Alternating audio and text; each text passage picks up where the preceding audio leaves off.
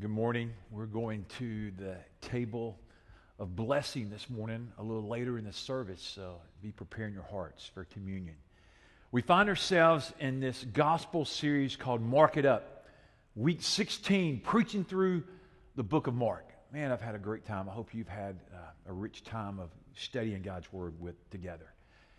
Turn to Mark 14. We find ourselves in this section love's extravagance. God's love is so extravagant toward us in Jesus. It's not maybe a new truth that you don't know. It's just a truth that we need to be reminded about this love that cost Jesus everything. And we find ourselves there in this gospel that Mark pens, really revealing to us the life of Jesus, the miracles of Jesus that we've been walking through over the last few months. And this morning, this 14th chapter, we, we said a few weeks ago, we, we were turning our hearts toward Jerusalem. We were turning toward the cross turning, turning toward resurrection. I love this video because it just sets it up about the cup of blessing and what God's done for us. And it just reminds us in a visual kind of way. But this morning, I, I would say to you the very first blank to fill in would be this is an act of loving sacrifice. This act cost Christ everything. Earlier, we celebrated communion as, as, as a worship team, and we'll celebrate it here together. And sometimes we run through this act of worship, this uh, ritual that we do in the Church of Jesus Christ. It has such profound meaning. But I pray we'd slow down and we'd see the sacrifice of Christ. Mark makes known in his letter here in these chapters that the time is short for Jesus on this earth. His mission is almost completed. The Passover will be celebrated. That's where we find ourselves today. The Passover was only to be celebrated in Jerusalem. And they said during that time, some three million people would gather in Jerusalem and surrounding parts of that region. That's a lot of people. You know what I'm saying? I think Alabama, I don't remember the latest statistic. I want to say it's six and a half million. Is that about right? Is that about how many residents we have in the state of Alabama? Anybody know? If not, we'll just go with that one, okay? And, uh, and, and, if it's wrong, send me an email. Go, hey, PK, it was 7 million, or it was a little less. But a lot of people, so about half of that gathered in this area. I've been to Jerusalem. And Jerusalem's not a very big area. It's definitely not a metropolis. It's definitely a shopping area today. It's very touristy. But people go there for the ancient ruins. They, they go there, the birthplace and the resurrection of Christ. But here, as we look at this, extravagant devotion. But I want to look at the scriptures. I'm reading now the New Living Translation. Listen to God's word, the first nine verses. It was now two days before Passover and the festival of unleavened bread, and the leading priests and the teachers of the religious law were still looking for an opportunity to capture Jesus secretly and kill him. But not during the Passover celebration, they agreed, or the people may riot. One translation says, or there might be a great uproar, and I think they were right. Verse 3. Meanwhile, Jesus was in Bethany at the home of Simon, a man who had previously had leprosy while he was eating, and a woman came in with a beautiful alabaster jar of expensive perfume made from essence of nard. She broke open the jar, poured the perfume over his head, and some of those at the table were indignant. Why waste such expensive perfume? They asked. It could have been sold for a year's wages and the money given to the poor. So they scolded her harshly. Let's just stop there. Can you imagine? I mean, they were like, this woman's doing a really noble act that we'll see. And they scold her. They come against her. But let's keep going. Verse 6. But Jesus replied, Leave her alone. Why criticize her for doing such a good thing to me? You will always have the poor among you, and you can help them whenever you want to. But you will not always have me. She has done what she could and has anointed my body for burial ahead of time. I tell you the truth, wherever the good news is preached, throughout the world, this woman's deed will be remembered and it will be discussed. And here it is this morning, a couple thousand years later, and we're remembering this great act of this woman. It's interesting when you read this, they talk about this woman. But if you read the Gospels in context, in totality, the, the full work, John gives the woman a name. You know what her name is? Mary. She's the sister of Mary and Martha. We open this section of Scripture and it says they find themselves in Bethany. That's where Jesus had met Lazarus and or called him forth from the dead. That's where the girls were, and here is a sister. And Mary does this incredible act. Here's what I find interesting. a couple weeks ago about the second coming we were preaching on. I was preaching on here. Then Dave went down there to the widow's mite. She offered that little bitty, almost insignificant, but all that she had sacrificially to Jesus. And now we find a woman after that. She offers up a year's wages, possibly. She offers up this expensive perfume that had an aroma of fragrance and pours it over the head of Jesus Christ. And yet she's scolded, she's put down because of her single minded, single hearted devotion. Extravagance displayed. Now, you, you know, just think about it. Sometimes people tell me, Pastor, I can't smell, so that doesn't work for you. But if you have a sense of smell, can you just smell that room? Can you just smell our Savior in this perfume being poured over him for burial? It was rich. You ever had anybody walk by you and they had a lot of perfume on? Don't look at anybody in the room. But have you, have, have you ever been? I, I walk, as you know, all the time. And sometimes, and I, I meet nationals and internationals and all walks of life as I walk. But one day recently, a lady walked by me, and I thought it was a perfume factory. It overcame my great sweat, it overcame her little dew, and I smelled that perfume. I went, wow. And as I think about this, I just think, you know, perfume has that ability. And here it was preparing for the burial of Jesus. She just wanted to show Jesus how much she loved him. Now, so filled in, the first act, it's a loving sacrifice that this woman gives to Christ. I mean, that's a, uh, an incredible gift, an expensive gift. And we'll see the most commemorable, expensive meal in a few moments when we celebrate it. But here it is. It's displayed for all the people. It, it captures the attention of the people so much that they had something to say about it. And I bet they talked about it for a long time, but Jesus, we already read it. He said, But this will be told about this woman. This will be told about Mary through the ages, about her single devotion that is to be remembered because she was precious. She, she loved Christ. She knew this was no insignificant act. She might be the only person that really got it that Jesus would go to the cross, Jesus would die, Jesus would need preparation for burial. This woman got it. And so many times we don't get it, and they didn't get it, but she got it. So I want to celebrate her. I want to hold her up. She also she takes this incident and she shows the true value of it. Oh, it's not just that it's the perfume; it's the Savior. It's how she honors Him. So we could draw all kind of practical applications around that, and just think about it. How do you and I honor Jesus? One of the ways is we honor him with our tithes and offerings, as we give our first fruits, as we give portions of our income, as we support our church, as we support missionaries, as we support parachurch organizations with ministries, as we support the poor, on and on. Those are living displays of the gospel that Christ is highly exalted, that he's more important than my local little stuff.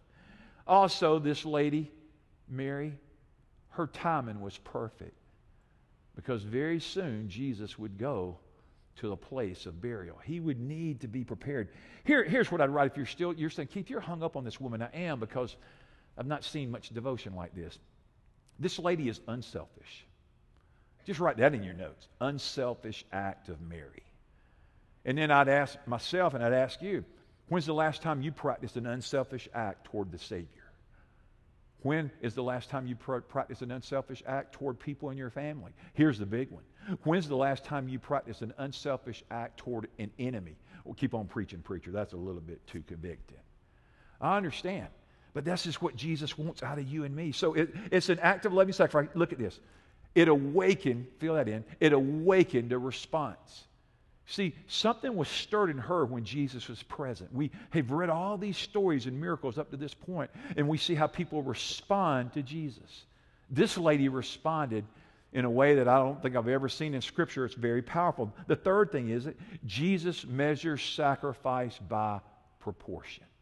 The widow that seemed to have given hardly anything, but she gave everything more than she had, that was proportional giving and Jesus was so turned on. He was so elated. He was so uh, in love. He was so committed to her. He saw her heart. And then I think about what about the acts or the gifts that we give? You're saying, because you know, a lot of times, you know, people always will tell me, well, if I just do this, if I just inherit a lot of money, preacher, we're going to start giving a lot of money to the church. If we win, win the lottery, pastor, would you take the money from the lottery? Amen. We'll take that unrighteous stuff up for the righteous. You know what I'm saying? But yeah, we, we, we, receive it to use for the glory of God. But the thing is, God, we want to give our best gifts. We want, in, in the Greek, the word's kyrios. It's, it's, here's, here's what I want you to see it's beautiful devotion. That's what Mary had for Jesus. And I'm thinking this morning, man, I need some, I need some beautiful devotion. Daily, I, I have this little prayer that I pray Lord Jesus, clothe me in compassion and kindness and humility that people might see you in me. And I need the fragrance like you do of Christ, that that goes ahead. There's a pleasing aroma to God the Father. God, fill our church. How many of you want God to fill our church with the aroma and the presence of the living Christ? And it's just sweet. And people come in here to go, wow, there's something so sweet about this place. And you, you got to go. It's the presence of God. And the presence of God dwells in hearts of men and women and boys and girls. And that's what I'm begging God for. God, do that in our fellowship. Make it so winsome, so attractive that people are compelled to come here. They're compelled to bring their friends because they just want to get in the presence of Christ. Christ is enough. How many of you believe that Jesus is enough this morning? There was a guy I read about decades ago as a new believer. His name was C.T. Studd. He was a missionary to Africa. And he basically gave away everything that he had great wealth, and he was married. But he put aside some just for his wife. And he told her, Now, you haven't complained. We've given our wealth to the kingdom, but I got some set aside for you, sweetie. You're my prize. She went to him a little later and she goes, I'm grateful that you love me so much. But I want you to know why would you think that you love God so much that you could give everything away, but you've got to do for me? I love God the same amount. I want you to give my portion away for the kingdom. I trust Christ. And I'm like, wow, what a radical couple. What a radical people that they gave all that they had. Really, it's a modern day act of this woman because it's not like this woman probably had you know, all kind of savings and all kind of money, man. She just broke open this alabaster because she was responding because Christ had done something for her. I love this. And so here's the last thought. No sacrifice is ever too great for Jesus. Amen? Wait a minute. Amen? No sacrifice. Whatever sacrifice we give, if God leads us to make it, make it. Don't disappoint him. The rich young ruler had all that wealth. Oh, Jesus, no, Jesus. And turns and walks away sad with his head down.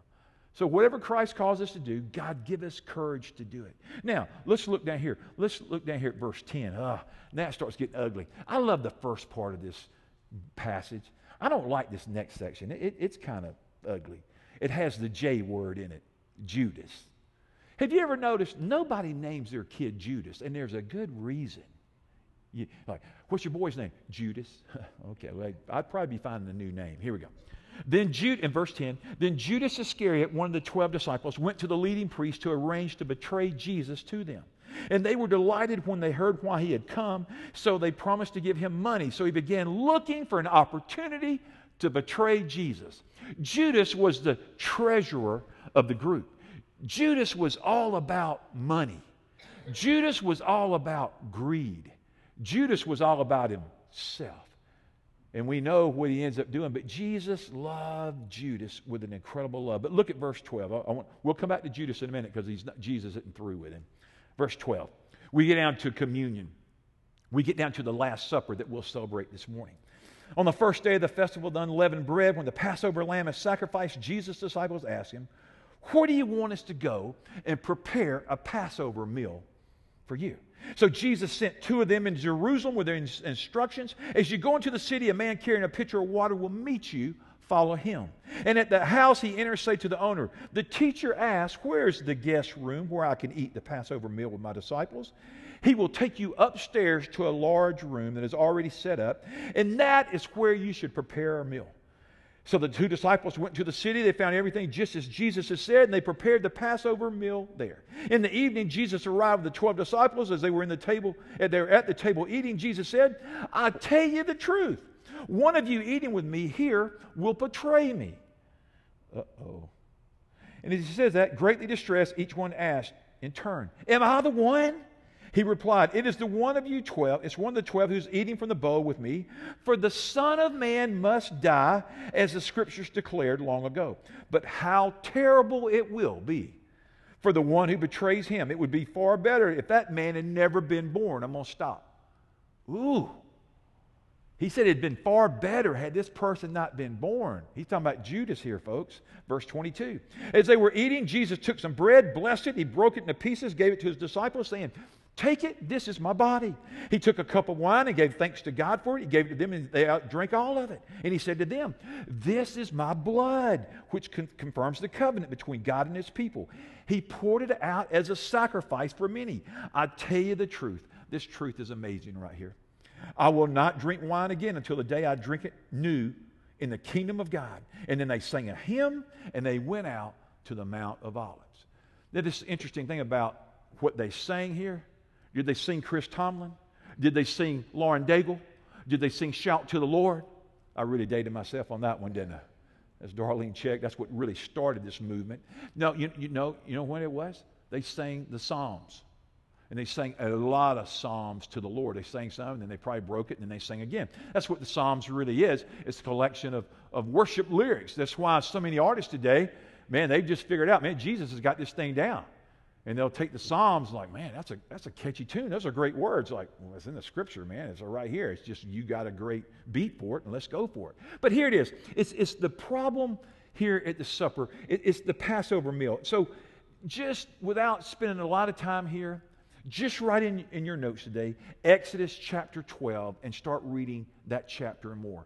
It talks about the Passover experience where he, he crosses over because the blood is applied to the doorpost, that the death angel might pass over, that the firstborn might not die, that the firstborn might not be taken. We have protection. It was the blood. It was the blood of the lamb over the doorpost. But let me tell you, folks, it's the blood. It's the blood. I, I, get so excited. I love when we sing about the blood. The blood has never lost its power. Amen. And some people say, oh man, you sounding like a Baptist now. You sound about all that blood. That's a uh, blood. Let me tell you something. If you take the blood away from the gospel, you ain't got gospel. The blood applied, unblemished sacrifice. The blood of Christ that takes away all our sin, that covers our sin. Man, I hope we rejoice in that. It symbolizes, this Passover here, as they took it, it symbolized cleansing moral, spiritual cleansing for the people. And here, I want you to write down Psalm 113 through 114. That's what they begin to sing. Begin to sing. They begin to sing, but it could have been saying. And then they would go on to 115 through 118 as I've studied this text over and over. It was a great time. Now, if I just picked up my Bible and said, Y'all, let's just start singing the Psalms, it'd probably be pretty ugly, so we won't. But I think they had it down. They, they knew what they were doing. The Lamb, Christ, or actually, that's what the, it was a foreshadow. He was yet to come. When we celebrate Passover today, the Lamb has come. The Lamb, the Lord Jesus Christ, is my Savior. The Lord Jesus, He is my Master. That's what we celebrate as New Testament believers in the house of God in 2018. Amen? All this nonsense about what is a Christian, what is sin. Sin is sin I, I, I, tell you guys, I'm having these discussions monthly with people now. People are saying, oh, that's not really sin. And to be honest with you, we don't even know what sin is. And they've got theology degrees. I'm like, have you stuck your head in a bucket and buried it? Come on, dude. That is just crazy. Like, it's sin. Read your Bible. I'm sorry, I'm going to get on a tangent. I just, guys, I just love God. I love God's Word. I want you to love God's Word. People have gotten mad at me. That ain't nothing new. They're going to continue. But let me tell you something. At the end of the day, I want you to know that you knew this book, but you knew the Lord of this book, and you worshiped Him because He had given you truth. Amen? And, and you're saying, You're passionate about it. I am passionate about it. People discounting this today, the Word of God, the Passover, they're celebrating.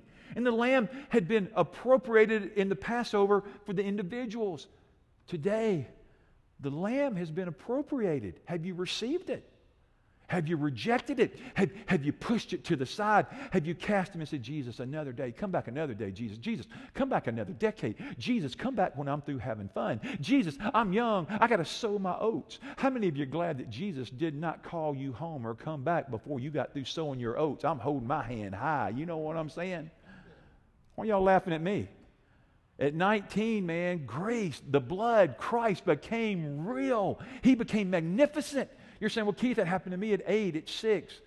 Happened to me at 66. Whenever, man, praise the Lord. Let it happen to you. Have this Christ. Here it is. I got to tell you this. Rejoicing in the blood. I'm going to get back to this. It's so good. What can wash away my sin? Nothing but the blood of Jesus. What can make me whole again? Nothing but the blood of Jesus. Oh, precious is that flow that makes me white as snow. No other fount I know but the. I can tell the ones that grew up in the church with the hymns, and the other ones going, I don't know, but I think it's the blood of Jesus. You know, it's like that story we tell all the time. It's really hokey, but it works. Like little, you know, little boy sitting in Sunday school, and he's describing this thing. He says, "Man, it's a furry. It's it's really cute, and it's got little teeth on it. It's got a long, bushy tail. Sitting there, what is it? Little boy sitting there looking. He goes, man, it just sounds like a squirrel, but they're going to sound stupid. He said, Jesus? no, it was a squirrel, okay? Everything's just not Jesus, okay? That, that's not just the answer to everything. You know, we call them the Sunday school answers. Just go, you know, you're not listening. They go, Johnny, what did I say? Jesus. You know, it's like you ever been in the car riding with your kids home? Go, what y'all talk about today? Jesus. I mean, that's a safe answer every week. Well, I'm glad y'all talking what else? Jesus. That means they weren't listening, okay? Get them to give you a little explanation about what went on.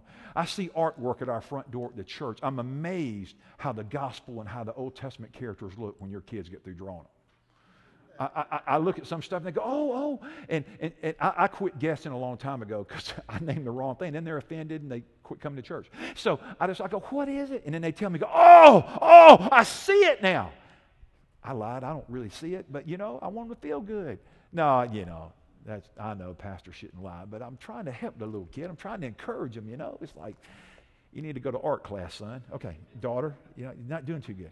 So the whole thing here is, is the plan for preparation was the Passover. They always plan to celebrate the Passover feast. We, we do it monthly here now. Some churches do it weekly. Some churches do it quarterly. Some churches hardly ever do it. But today we, we make preparation. I try to let y'all know a lot of times ahead of time so you can prepare your heart. And today I let you know early on that we're celebrating communion. You want to be prepared. Uh, here, these, these men, they, they, they, they gathered. And I started to do it today, but we didn't. But, but I'll just tell you what we did. Several years ago, Mark, you remember this about where you're sitting, uh, kind of over towards you, Paige. I set a round table right in the middle of that room and I put it real low. And then we then I put big fluffy pillows all the way around because that's how they sell. See, Leonardo da Vinci, he didn't know what he was doing. He painted disciples all in a straight line. That ain't the way it happened, folks. That that's they messed it up. I'm telling you what happened in Jewish history. They all sat around in this little bitty low pillows around the table. And I started to do it today for y'all. And then somebody told me, the congregation's aged a little bit. Some of them can't get down, they can't get back up. I go, that'd be embarrassing. So we're not doing it. So I got to explain it to you, okay? But but here it is. They and, and then the Bible says they reclined. They were sitting down low on the pillows. You ever got on the floor with your kids with a pillow and you lay down low? It's fun, isn't it? But you know who got down there with Jesus? John. But guess who else? The goat got down there. I mean, the goat. Judas. I think Judas loved Jesus, and I know Jesus loved him, and he climbed up to Jesus and he laid his head on Jesus' chest. Whoa. And Jesus had already said, One of you is going to betray me. Now, what would you have done if somebody was fixing to sell you out and betray you? Would you invite them to eat your Twinkies? No, go home. And Jesus loved Judas. He was still giving. But you know, let me tell you, write this down. Judas made a choice. Bless you, whatever that was. Judas made a choice. We make a choice to re- all kind of stuff going on now. To receive or to reject. That's what I'm trying to say. Okay. I think you got the picture now. We're going to get to the table in a few moments. I'm just excited about it because we so many times make sinful choices. Look there in the middle of the page. Here's the word announcement. Beside that, after Jesus washes the feet of the disciples, he, he, he, he makes an announcement that there's one here. And that one is Judas Iscariot. There's the astonishment of the disciples that one in their posse, one in their group, one of their disciples is a betrayer, is a disciple, or, or, or supposed disciple, but one is going to sell all up Jesus. He's going to give him up. You know, you've been in situations, you've been on a ball team, you've been in a, a, school event, or you've been in life, you've been in your workplace, and somebody sold you out, or somebody betrayed the confidence, and, and it, it just it felt wrong. But what I learned from this story, I've read it over and over and over. I love how Jesus loves his enemies. That's why Jesus says with moral authority, pray for those that persecute you, love those that hate you. And I can't. And I imagine you can't. But with the power of the Holy Spirit and the love of Jesus in our hearts, we can. It's always a good thing to love those that aren't for us. It's hard. Right now, on your worship guide, just start writing down the people you're having a hard time loving. No, don't do that because you'll leave it behind and I'll go, wow, I'm on there. Or you're, no, I don't want you to do it. This is the exercise you do with Jesus. Just say, Jesus, show me if there's anybody in my heart that I don't like or I don't love or I just really wish you'd take them out. Jesus, show me how to love them with the love of the Savior. But Jesus here, around this table, that was a style they adopted in Rome during those days. And, uh, and I, I wanted you to see that because as I've read this for so long, when I think about Jesus possibly cradling the head of, G- of Judas, I see, oh, what love. Oh, perfect love that would die for me. And I'm quick to get on Judas because of his betrayal, but if I'm honest, I've betrayed Jesus more than once. I've sold him out. And he calls me, Come, come to me, you that are thirsty. Come to me, you that are hungry and I'll satisfy you. That's our Savior. So the Lord Jesus knew that Judas would betray him even at the Last Supper. Then look at this section here the most expensive meal, verse 22. Look there with me. He talks about take this, eat this, this is my body. Man, this is a, a, a living parable, metaphor that gets explained for the ages, for all time. Jesus has taken the wrath that God had poured out, the wrath that should have been mine. The, the video explained it well. That cup of wrath that I and you should have taken, forfeited because of Jesus. Praise God. What a Savior. I think that's one of the reasons we praise our God. He stands and takes our punishment in our place. He stands in the gap. Man, that is an incredible, magnificent, awesome, stunning Savior. Do you know him? Do you love him? I already had somebody this morning said, last weekend, and this person's heard me preach for 22 years. She goes, I felt closer to God last Sunday morning on your message in that altar than I have in my whole experience here. I went, wow. I'm like, man, that's strong. That's, that's what I want for everybody to experience the fullness of Christ. That somehow today or next week or soon you draw nearer to Christ than you've ever been. Not, oh, I was close to Christ at 15. Oh, at 18, at 37, I was close to Jesus. Where are you now? Oh, I've drifted, Pastor. Repent. That's what I love about gospel. See, when you preach a biblical gospel, you got to see how bad you are and how wretched and how sinful, and then you get the good news of hope in the gospel. And then that that caused me to turn from this to become like him. So the table just reminds me over and over what a fool I am, what a sinner, but how God loves me. Anyway, I, I could preach on the, uh, uh, let me get you to feel this the most expensive meal. The bread represents life. Today we're going to receive the cup, it represents life for you and me. Nourishment, the body of Christ broken in our place. The cup represents new covenant, it represents salvation. Write that in there. The cup represents deliverance. That's what salvation means. I've been delivered. I don't know about you. I need to be delivered. I was delivered, transferred from the kingdom of darkness. Trans- I was delivered from darkness, transferred into the kingdom of light in Him who loves me, according to Ephesians.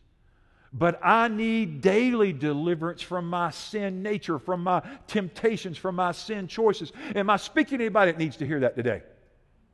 Hello? Does anybody need to be delivered today? That's our Savior. He delivers not once, He delivers daily. Oh, I'm grateful for that. Yesterday, here it is. I go to about one game a year. My friend from Georgia invites me and really gracious and has me. And so I'm over there yesterday at Auburn. I'm at the game. 100, I don't know, who knows, probably 130,000 people around the stadium. Lots of people. Place is packed. It's hot, sweaty. And I'm just, you know, I'm, I'm enjoying this experience. And, and, and so the game, and we don't play good, and then we get a little better, and then we're going to win. We can't put them away because we don't have the Alabama spirit or whatever. And I know y'all like that. You can send money to the church later. And then finally, it gets down, and we're going to get beat. And the referees, I, I got to just tell you, but hey, I, you know what? If you got to wait on the refs about the game, you ain't played very good, so just hang it up. And everybody starts booing and complaining. And in my flesh, I wanted to boo. And God says, You are. Who do you say I am? We're going to sing it tomorrow. I'm a child of God. And I wouldn't boo. And I wanted to on the inside. My flesh would stand up, go, oh, and, and my friend that took me, oh, he was yelling at him. And so were other people. But it was for me to go, no, this is a horrible witness. Just keep your mouth shut. Christ died to deliver you. And it's like the truth came to me. I came to deliver you from bad mouthing them right now. Because you see, I didn't tell you this. On the way into the stadium, on the way in, I ran into some LSU fans that were very, very nice. And I've been on Nutrisystems now for the last 40 something days and been dropping lots of weight, and I hadn't been eating, eating. I eat stuff like this. It's pathetic. And, and this guy, he was Cajun, and he was hospitable. And he said, Hey, brother, you want some wings? And I'm not a wing thing. I, uh, I don't know. He said, How about, how about some Cajun sausage? And I thought, man, the devil just showed up. I said, just one. And he, he offered over one, and I ate one. Oh, I burned all the way to the stadium. I was happy. And then after we left, total silence at Auburn University. Everybody walked out, but you thought somebody had died. It was horrible. They did. But here's why I tell you that story. Deliverance. It was for me yesterday. I had to apply, God, I need to be delivered from what I want to say, but that's not appropriate. That's not God honoring. Does that work for anybody today? Some of you are saying, well, I ain't going to be an Auburn fan then. That's what I'm talking about. Just, just is my illustration. You probably got a better one, okay? Here's the bottom line the cup represents salvation. So, what I want us to do now is that we partake of the Lord's Supper. The woman broke the alabaster flask and poured it. Jesus Christ was broken in his body, in his body, that we might be forgiven. Take and eat. This is my body. Do it in remembrance of me.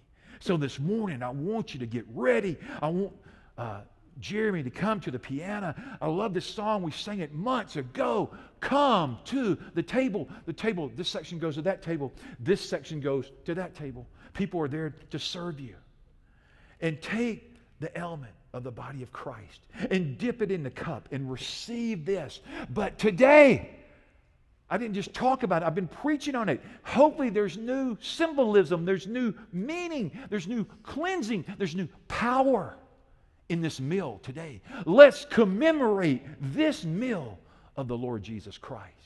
Jeremy, as you play this song, invite us through song, through invitation to come all that will confess the Lord Jesus Christ as Savior and Lord. Repent and come. Let's pray. God, bless these elements today, the bread and the cup. And may we experience you, Lord Jesus, more fully today than we ever have. Come, come, Lord Jesus, and sit among us and embrace us and forgive us in Jesus' name.